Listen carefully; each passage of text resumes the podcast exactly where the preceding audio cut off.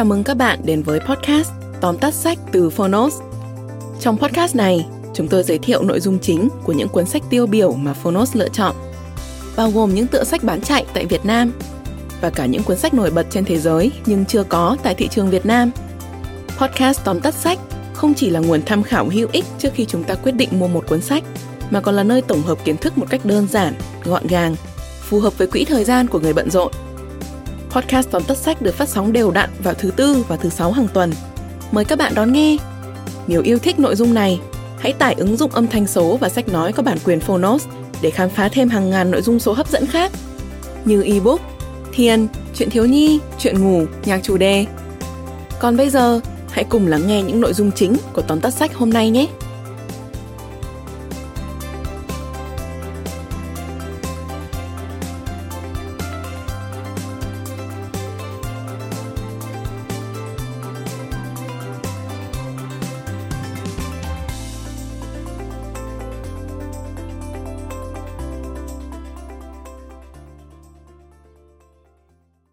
Bạn đang nghe từ Phonos.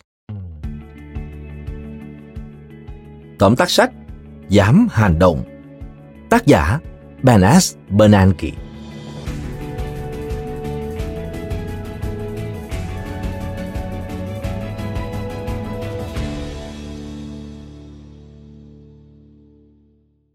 Tác giả Benas Bernanke từng là một trong những cá nhân quan trọng nhất của nền kinh tế lớn nhất thế giới khả năng điều hành sáng tạo của vị chủ tịch, chủ tịch Cục Dự trữ Liên bang Mỹ, thường được gọi là Fed, không chỉ giúp kinh tế Mỹ mà cả kinh tế thế giới vượt qua khủng hoảng đầy ngoạn mục.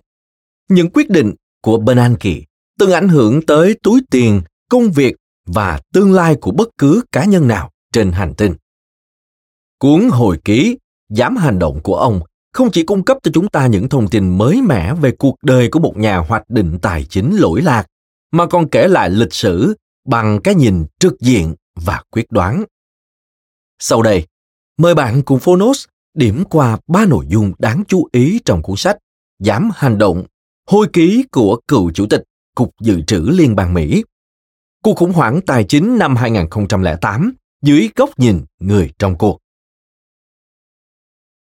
Nội dung thứ nhất Hành trình gia nhập nền kinh tế Mỹ của cậu bé di dân Do Thái gia đình Bernanke di cư từ Ukraine sang Mỹ vào trước chiến tranh thế giới thứ hai. Sinh trưởng tại thị trấn Howwood, Dillon, bang South Carolina, Mỹ. Bernanke vẫn may mắn được trang bị một nền tảng giáo dục khoa học từ gia đình gốc Do Thái. Từ thuở nhỏ, Bernanke đã được ông bà dạy nhiều ngôn ngữ như tiếng Hebrew và kiến thức sâu sắc từ kinh Talmud. Cậu bé đã trải qua vô số những bài huấn luyện khắc nghiệt từ nhiều thành viên trong gia đình mình. Thói quen ham đọc sách, một trong những công thức cơ bản nhất để trở nên một người xuất chúng, cũng được Bernanke thực hiện từ sớm. Cơn khủng hoảng tài chính của nước Mỹ bắt đầu từ trong ký ức tuổi thơ của cậu bé Bernanke. Thời gian đó, ông bà luôn cảm thấy hãnh diện khi năm nào cũng có thể mua một đôi giày mới cho tác giả và anh chị em của ông. Trong khi bạn bè ông phải đến trường trong những đôi giày mòn vẹt hoặc đi chân trần. Ông kể, tôi bèn hỏi bà, tại sao cha mẹ họ lại không thể mua giày mới?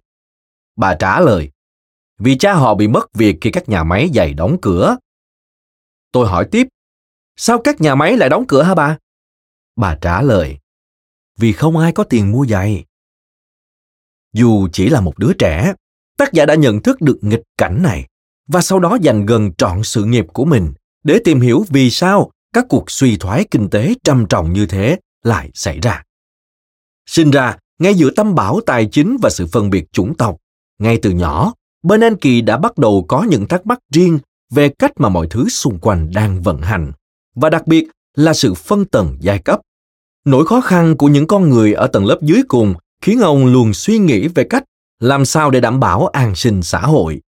Tâm trí ông luôn hướng về quê hương xứ sở vì cho rằng đó là nơi mình học được sự chăm chỉ tinh thần trách nhiệm và sự tôn trọng dành cho mọi người mang theo ký ức tuổi thơ vào harvard cuộc đời ông đã bước sang một trang mới khi gặp cô gái mà sau này trở thành vợ ông anna brightman anna và chồng có hoàn cảnh giống nhau đều có xuất thân Do Thái Đông Âu. Kết hôn xong, hai vợ chồng làm công việc giảng dạy tại Đại học Stanford. Sau 6 năm giảng dạy, ông được phong học hàm giáo sư ở tuổi 31. Kể từ đây, Bernanke chính thức gia nhập nền kinh tế Mỹ với vai trò chuyên gia kinh tế học và một nhà chính trị. Nội dung thứ hai Nhận thấy nhu cầu hành động gấp rút khi bong bóng nhà đất vỡ tan. Vào năm 2008, nền kinh tế Mỹ rời tự do, gây ra sự sụp đổ thị trường nhà ở và bất động sản. Người dân bị mất nhà cửa và công việc trên quy mô lớn. Đến năm 2010, tỷ lệ thất nghiệp đã tăng lên 10%. Bong bóng nhà đất phát nổ gây ra cuộc khủng hoảng tài chính ở Mỹ rồi lan ra toàn cầu. Cuộc khủng hoảng tài chính bắt đầu với việc ngân hàng Lehman Brothers Holdings của Mỹ nộp đơn xin phá sản sau 158 năm hoạt động. Sự kiện này đã để lại một khoản nợ khổng lồ gần 700 tỷ đô la Mỹ, gây ra sự hỗn loạn hệ thống tài chính thế giới, kéo theo sự sụp đổ của cổ xe kinh tế toàn cầu.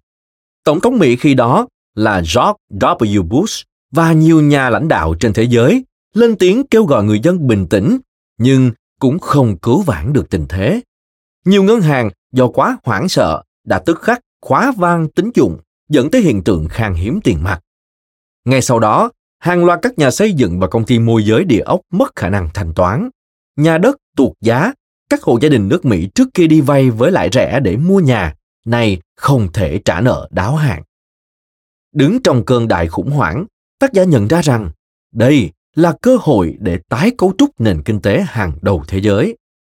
Với cuộc khủng hoảng tài chính năm 2007 đến năm 2009, nhìn chung, giới chuyên gia cũng đều nhận ra rằng bong bóng nhà đất vỡ bởi sự suy đồi nguyên tắc trong hoạt động cho vay thế chấp trên diện rộng. Và để cứu vãn điều đó, cần một kế hoạch hành động thực sự gấp rút. Nội dung thứ ba Khi ở giữa tâm bão, bạn có hai lựa chọn, hành động hoặc là chết. Khi cuộc đại suy thoái diễn ra, Bernanke đang là chủ tịch ngân hàng dự trữ liên bang Mỹ. Trong quá trình làm việc tại một trong những tổ chức công quyền lực nhất nước Mỹ, ông được phép quan sát quá trình hoạch định chính sách từ vị thế người trong cuộc. Điều hấp dẫn nhất với ông chính là được tham gia vào quá trình đưa ra những quyết sách tiền tệ của Mỹ. Một trong những bài học lớn nhất mà tác giả rút ra được trong đại khủng hoảng là khi đương đầu với những tình thế đặc biệt, các nhà hoạch định chính sách phải sẵn sàng để tư duy bứt phá, thách thức tư tưởng chính thống. Để thoát khỏi thảm cảnh của cuộc khủng hoảng năm 2008, các ngân hàng trung ương phải tung ra loạt chính sách kích thích tiền tệ khổng lồ và phi truyền thống, trong khi chính phủ các nước thực hiện chủ trương thắt lưng buộc bụng. Ông kể lại. Nếu như ra quyết định sai lầm, uy tín trăm năm của Fed và những cá nhân quyền lực hàng đầu nước Mỹ cũng sẽ bị tổn hại rất lớn. Ngược lại, để tránh một cuộc khủng hoảng kinh tế quy mô toàn cầu, cần phải có những cá nhân dám đương đầu với thế cuộc dầu sôi lửa bỏng. Và tác giả Bernanke, Chủ tịch Cục Dự trữ Liên bang Mỹ, đã chọn đương đầu. Đây thực sự là một cuộc chiến cần não để thực hiện một nhiệm vụ phi thường, lèo lái quốc gia hùng mạnh nhất thế giới vượt qua cơn bão tài chính với tổn thất thấp nhất có thể. Lịch sử nước Mỹ rất hiếm khi chứng kiến những đợt cứu trợ hàng chục tỷ đô la cho các tổ chức kinh doanh tư nhân.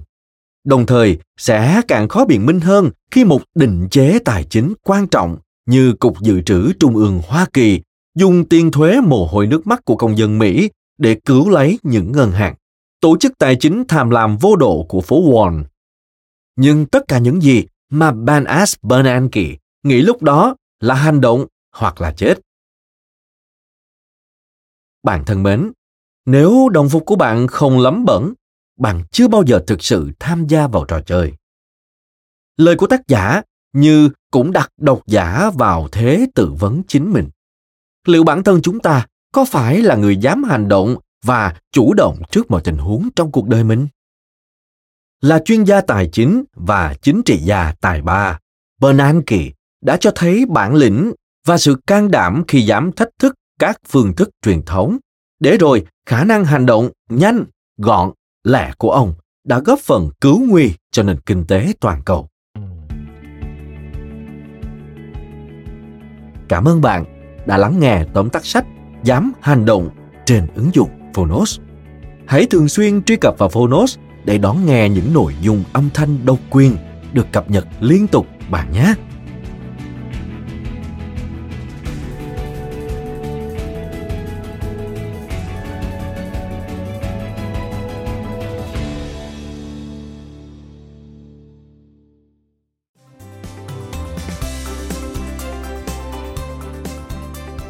Cảm ơn các bạn đã lắng nghe podcast tóm tắt sách. Podcast này được sản xuất bởi Phonos, ứng dụng âm thanh số và sách nói có bản quyền dành cho người Việt. Hẹn gặp lại các bạn ở những tập tiếp theo.